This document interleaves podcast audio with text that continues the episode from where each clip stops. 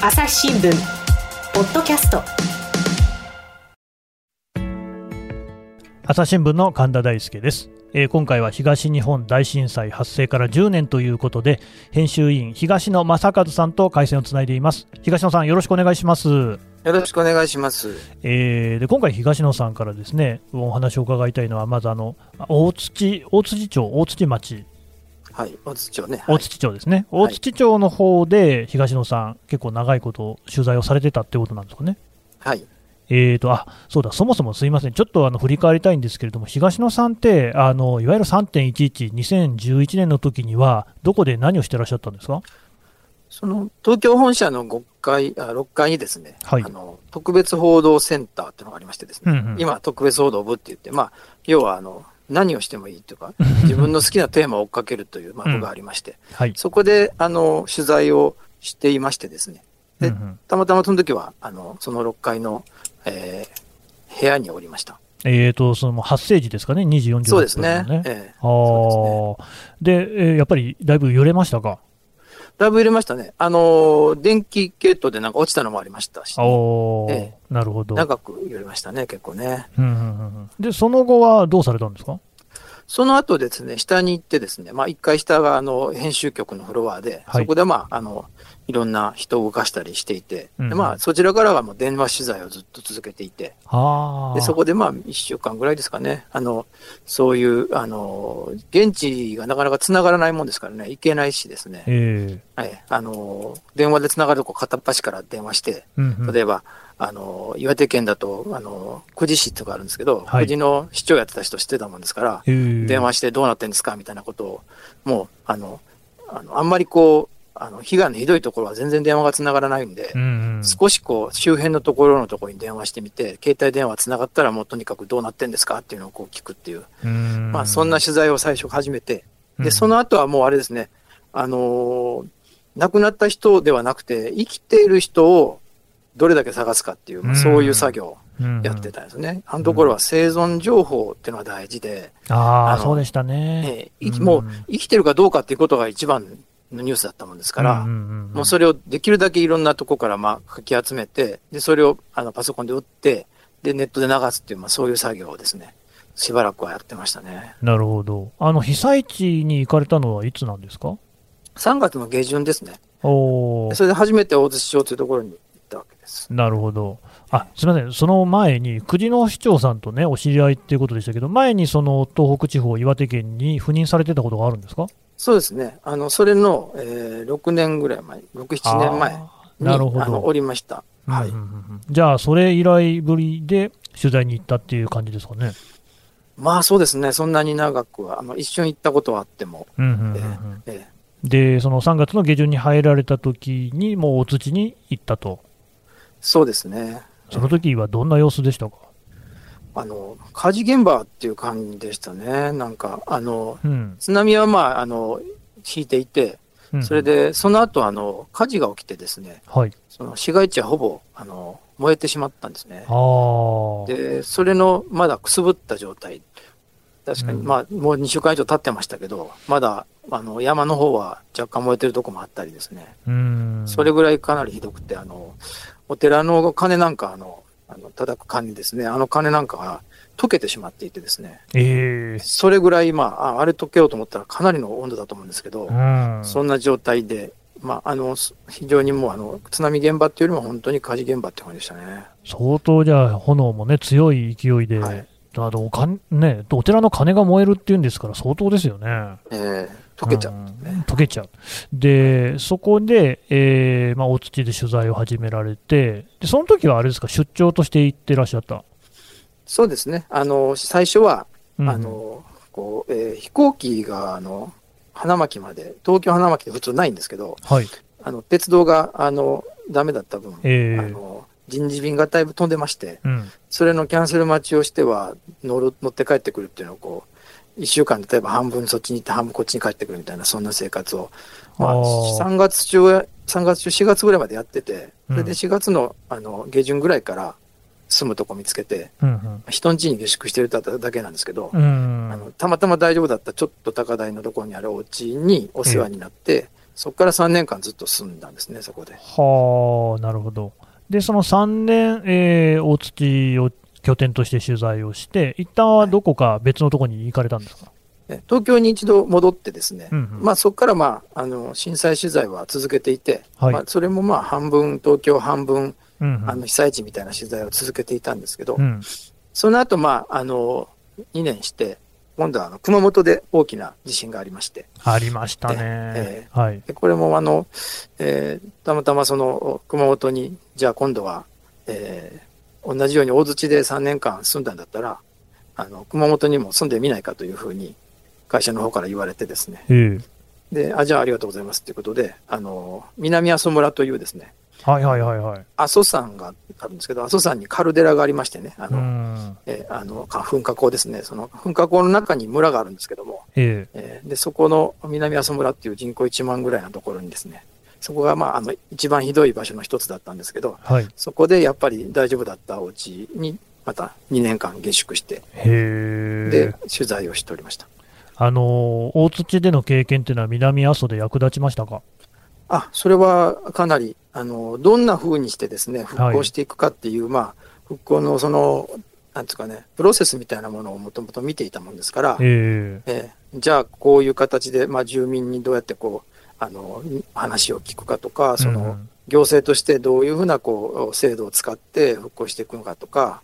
まあ、あのいろんなことがもともと分かっていたので、えそのあの前にあの経験したことをこうあの思い出しながら、じゃあうんこの時期は、今の時期はこんな感じだなと思いながら取材をしたり、え。うんまあ、被災してる方にも、あのいや、こんな制度があありますよとか、うんうんあのえあのこういう時に、こういうとこが困ると思うんですけどねっていう話は、まあ、アドバイスしてみたり、あーまあそういうこともやっておりました。そうか、だから逆にその大槌での経験を聞かせてくださいなんていうふうに取材した人から言われるなんてこともあった。まあ、それもありましたね。へえ、なるほどね、まあ、記者の仕事って言ってもいろいろだなって思いますけれども、で、またその後で、えー東北の方に戻られたんですかそうですね。まあ、あの、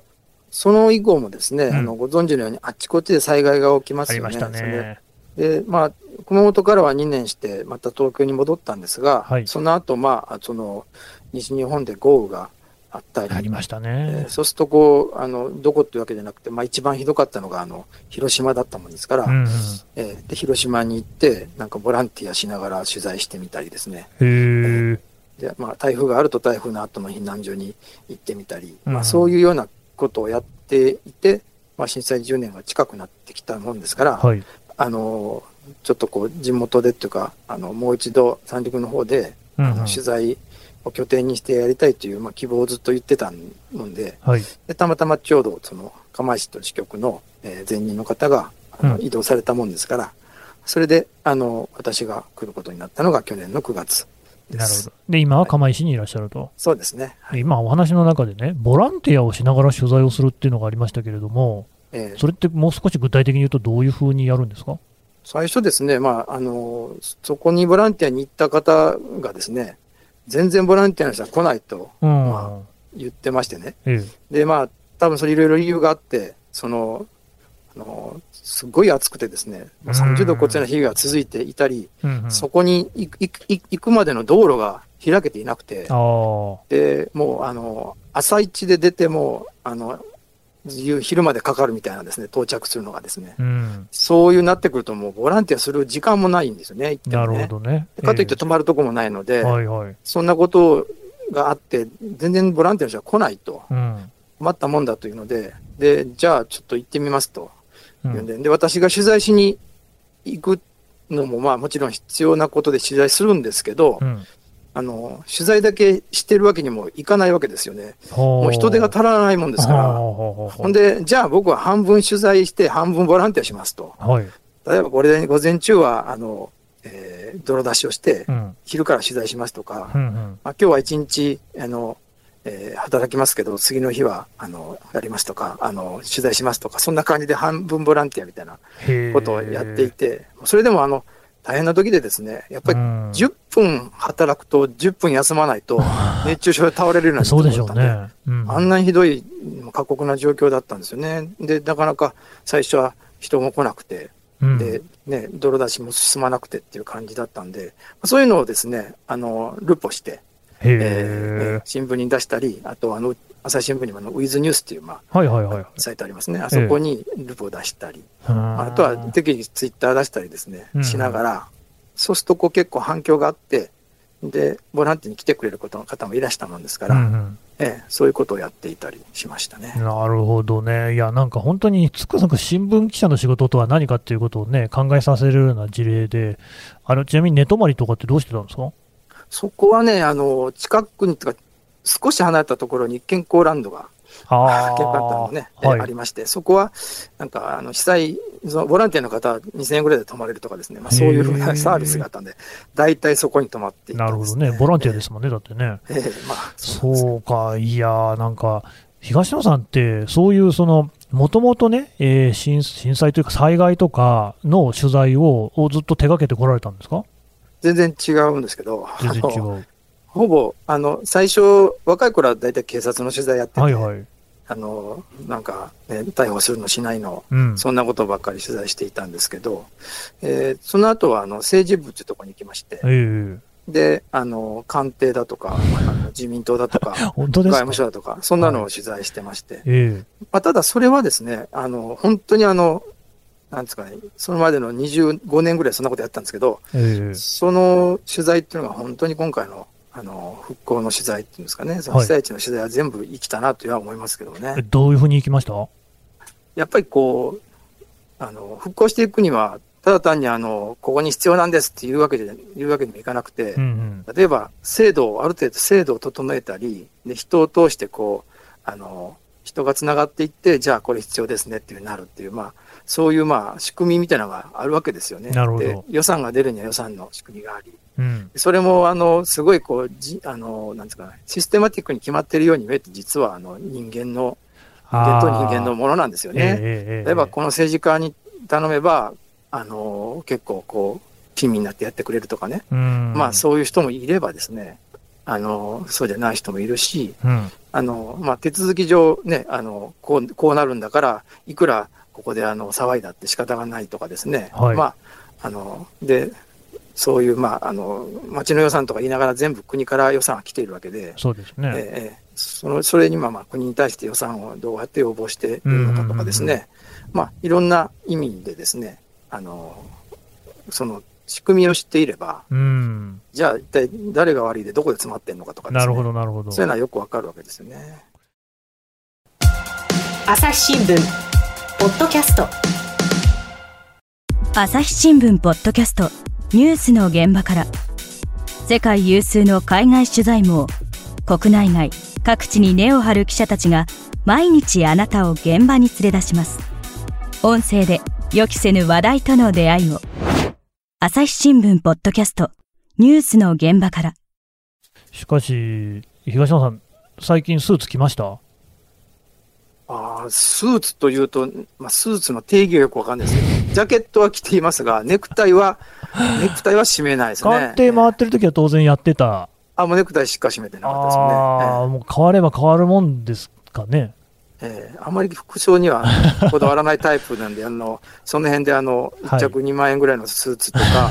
か、あの3000円ぐらいのネクタイを10本ぐらい用意して順番に着ていたような生活なので、あまりあの、綺麗な格好はしてないんですけど、一応ネクタイとあうのスーツ。んでもそれこそねね、被災地にね、スーツで入ってくっていうのも、なんかまあ、ある種バカな話だし、それこそボランティアやるなんていうことになればね、それでなりの格好っていうのもあるでしょうから、それはそうですね。あの、最初の頃なんか、あの、大体同じ服を、同じ服を何何種類もっていうか、あの、同じ色のものを、チェックの赤い服をいくつも持っていたんです。え、それどうしてですかそれはやっぱり覚えてもらうために。ああ、ええこの人はあの東野さんといって記者だってい、そううそうですねあるいはボランティアもやるんだみたいな。へえ、まあ、そういうようなことをやってたりは、あの、大寿司の時はしてましたね。あそうなんですね。えいやーそういう、こう、なんか、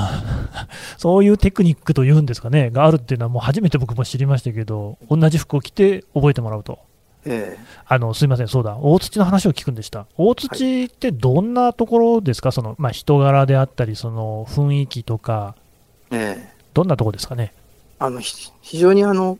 人が濃いとこなんですよね。濃い。あの、ここあの三陸の海岸ってみんなそうなんですけど、うんあのリアス式海岸ってまあよくあの、ええ社会の時間習ったと思うんですけ教ど、科書に載ってましたね。ええまあ、海の近くまで山が迫っていて、うんうんで平地平地が少なくて、うんでトンネルでもない限りは隣の、ね、地域まで行くのにすごい時間がかかるような場所だったんですよね。うんうんということはそこの地域の中で結構閉じた社会があって、なるほど。まあ、あの自治的にも非常にこう自分で何とかしようっていうかねそこまで何とかしようっていうこう閉じうんうんうん閉じてるというかねあの、えーあの頼らないというかねうん。自治力の強い地域力の強い場所で。うん人間的にもですね、あの、とってもこう、あの、人間の原点みたいな濃さがありましてね、へえ。やっぱりこう、個性が強いです、皆さん。で、とってもこう、あの、物事の本質的なことをすごく理解してらっしゃる方だったりして、うん、で多分その、都会に行って、東京に行って何千万人もいるとですね、あの、物理の社会、世界であの、エントロピーってあるありますよね。ありまなすんかあの、ね。だんだんとこう、広がっていくとみんな薄まっていって同じような、均質になっていくようなですね。うんうんうんああいうところがやっぱり都会に行くと、まあ、あの横を見ながらどんどんちょっと私は目立たないようにしようとかですね、うんそういうタイプになっていって、大体こう、みんなアベレージになっていくようなあの気がするんですが、い大槌はそうでなくて、一人一人がすごくとんがっていて、へえ。本当に個性的な、あの元気な方もいれば、本当にあの、自分だけのあの我が道を行くっていう方もいれば、強調してる子もいれば、おしゃべりの方もい れば、まあそう、それがそれでこう、あの、それで、それでいいっていう、まあみんな違って、みんないい状態の、へえ。あの、まあそういうコミュニティがしっかりできているなるほんどで。すよね。えなんかその地方っていうとね、あの一種閉鎖的なところなんかも感じますけれども、そういう感じでもないんですかね、ーあ、いや、閉鎖的ではありますよね。閉鎖的ではあるんですか。あの、あのえー震災前までは少なくともそうでしたね。あだー、から、おー震災前はおそらく、あれこれよくあの前に僕は岩手県に行った時なんかはええ沿岸に行くとよく言われたんですけど、知らない車とか知らない人が歩くと必ず誰かが話題にする。うんあれ誰だって話になって、うんうんうんうんあの下手すると警察に通報されてしまうとなるほど。いうぐらい閉鎖的ではあったんですけど、うんうん震災後まあこの状態なもんですから次々と知らない人がいっぱいやってきて、そりゃそうでしょうね。ええ、それがまああのそれをこう変な人みたいに最初は少しは思ったと思いますけども、ほうだんだんとこう、もう当たり前になってきていて、うんうんいわゆる、その、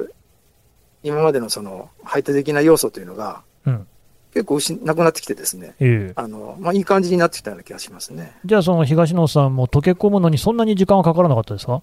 そうですね。まあ、あの、そうなんですよね。ああいう時代、時だったんで、もう次々ともう外国の方からも、そうでしょうね、ね。あの、九州の方から来るわけで、うんそうするともう、あの、ほぼ慣れっこになっているところに私も行っているもんですから、うんうんで、私は、あの、行ったり来たりしないわけで、ずっとそこにいるもんですから。そうですね。ええ、本当にだからあの、どこの誰さんっていうことが分かってもらえるわけであ、あ。そうすると非常にこうあの話がまた変わってくるっていうかね、うんそのまあ、よそ者はよそ者なんですよ、それはあのよそ者として扱うんですけど、うんそのよそ者の中でもあの、あんただったらみたいな感じへで、え。普通に喋っていく、例えば、ここあの、大津町ってあの当時1万5千人ぐらいいたんですけど、はい。そのうちのその約1割ぐらい、1286人の方が亡くなられてるんですけど、うん。まあ、10人に1人亡くなられてるということはですよ、まあ、大体人間、ファミリーは自分の親戚援助入れたら10人じゃ聞かないぐらいいますよね。そうですといねう。ことは、大体親戚の方、誰か亡くなられてうんて、全員が遺族だと考えた方がいいいうんういんような、まあ、そういう地域なわけですよ。だからあの口を開けば誰々が大丈夫だったとか、誰々の遺体は見つかってたか見つかってないとか、そういう話を普通に喋ってるところに僕はそこに入っていくわけですよね。うんうんで、で、そこで話を聞いているうちに、もう本当に、あの、なんですかね、話して、どんどんどんどん話してもらえていたりして、へええ。ーそういう時がずっと続いたももんですから、まああの、その最初の1ヶ月なんかは、そういう話ばっかり聞いて、全然記事一行も書かなかったんですけど、うん。そうそのあたりで培ったものっていうのが、もう残りのその今の10年間のその人間関係につながってるなと思いますね。まあ、そのしばらく大槌を離れられているわけじゃないですか。えで、あの、まあ、久しぶりに、あの、住むという形でね、戻るのは久しぶりだと思うんですけれども、どうですかええそのつながりっていうのはやっぱり残ってるものですかえどちらの方ですか、そのあの、大槌の人たちとのつながりっていうのは。それはね、あの、私、あの、例えば熊本にいてもですね、えまあ、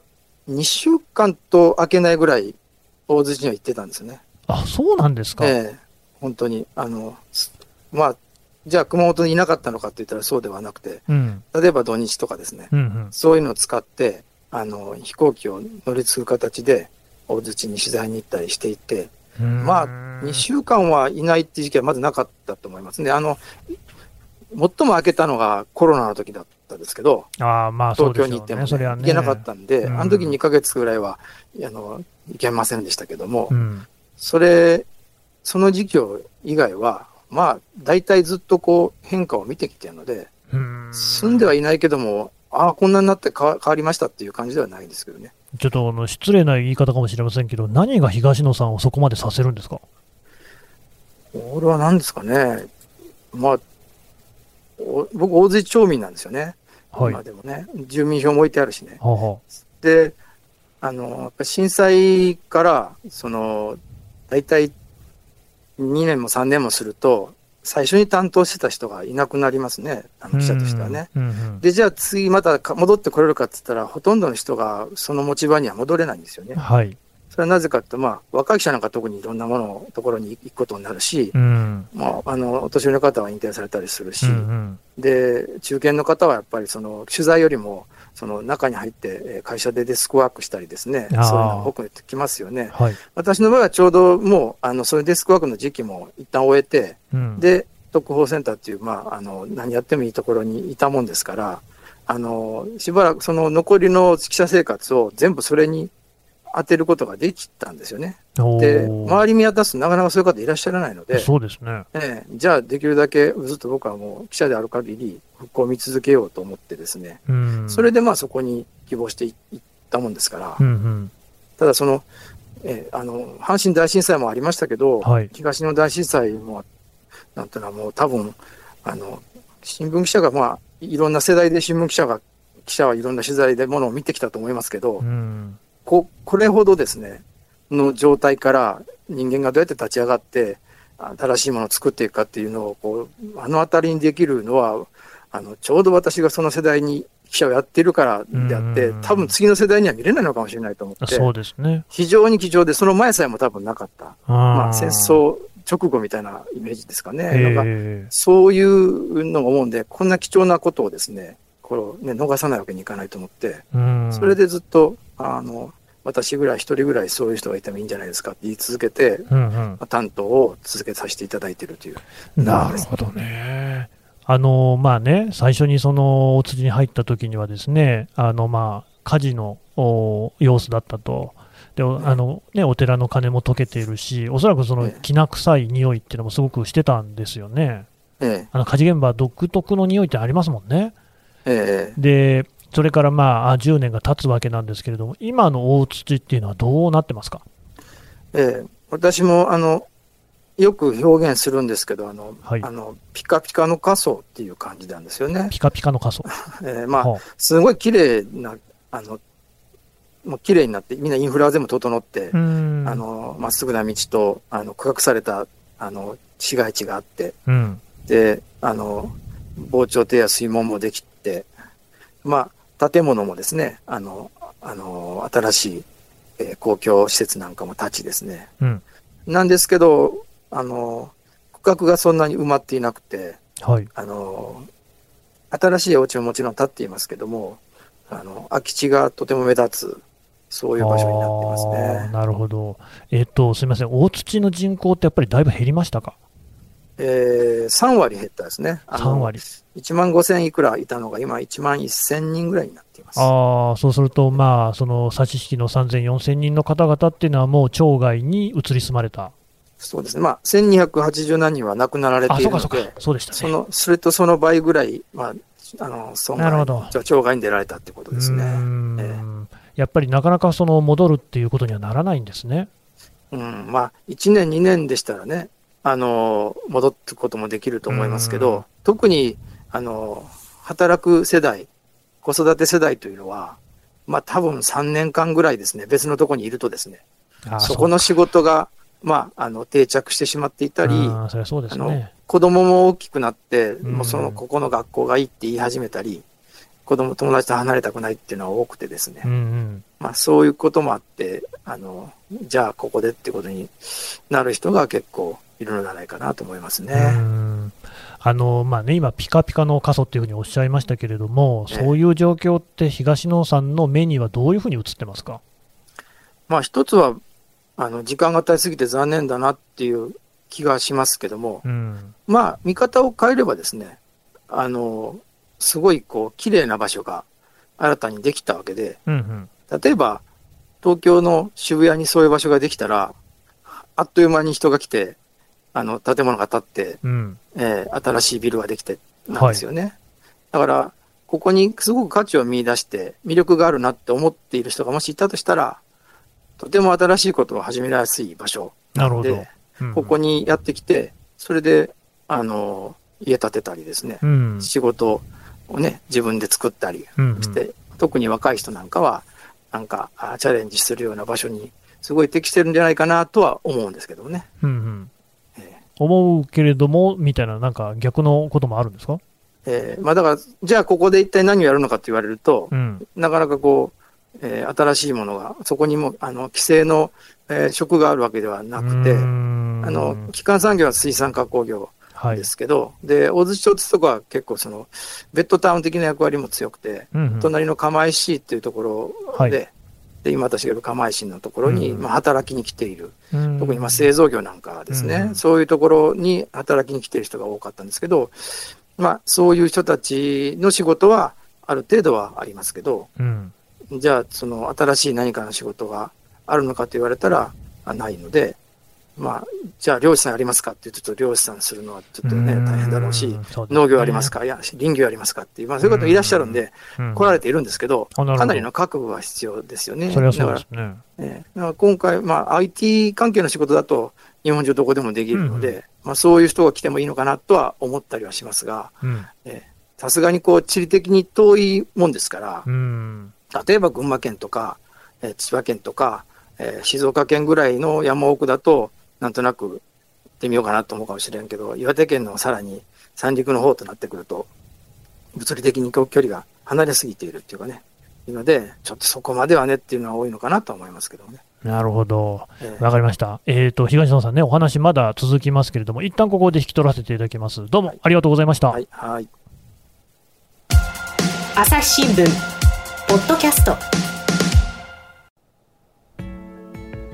はい、というわけで、釜石のですね編集員、東野正和さんのお話聞いてきました。えー本当はですね、 東野さんが書いた大津の記事の話を聞こうと思ってたんですけれども、えー東野さんの反省といいますか、記者人生の話がちょっと面白すぎてですね、そっちを聞いていたら、あのあっという間に時間になってしまったので、えー次回ですね、その辺は聞いていこうと思います。で、あの、東野さんの記事自体はですね、えー朝日新聞デジタルでも、あの、あるいはウィズニュースでね、さっき話もありましたが、いろんなところでまとまっていますので、そちらで読んでいただきたいのと、えー、とプレミアム A という形でですねあのリッチコンテンツつまりえー字だけではなくてですね、えー写真であったり動画であったり、まあ、それこそ音声であったりいろいろなものとおー多角的にですねそういうふうにその表現していくっていう形で東日本大震災の記事もまとまっていてそこにもお東野さんの記事ありますのでぜひそちらをね読んでいただければと思いますまたあの次回記事の話も聞いていこうと思います朝日新聞ポッドキャスト朝日新聞の神田大輔がお送りしましたそれではまたお会いしましょうこの番組へのご意見、ご感想をメールで募集しています。podcast at 朝日 .com p o d c a s t アットマーク朝日 .com までメールでお寄せください。ツイッターでも番組情報を随時紹介しています。アットマーク朝日ポッドキャスト朝日新聞ポッドキャストで検索してみてください。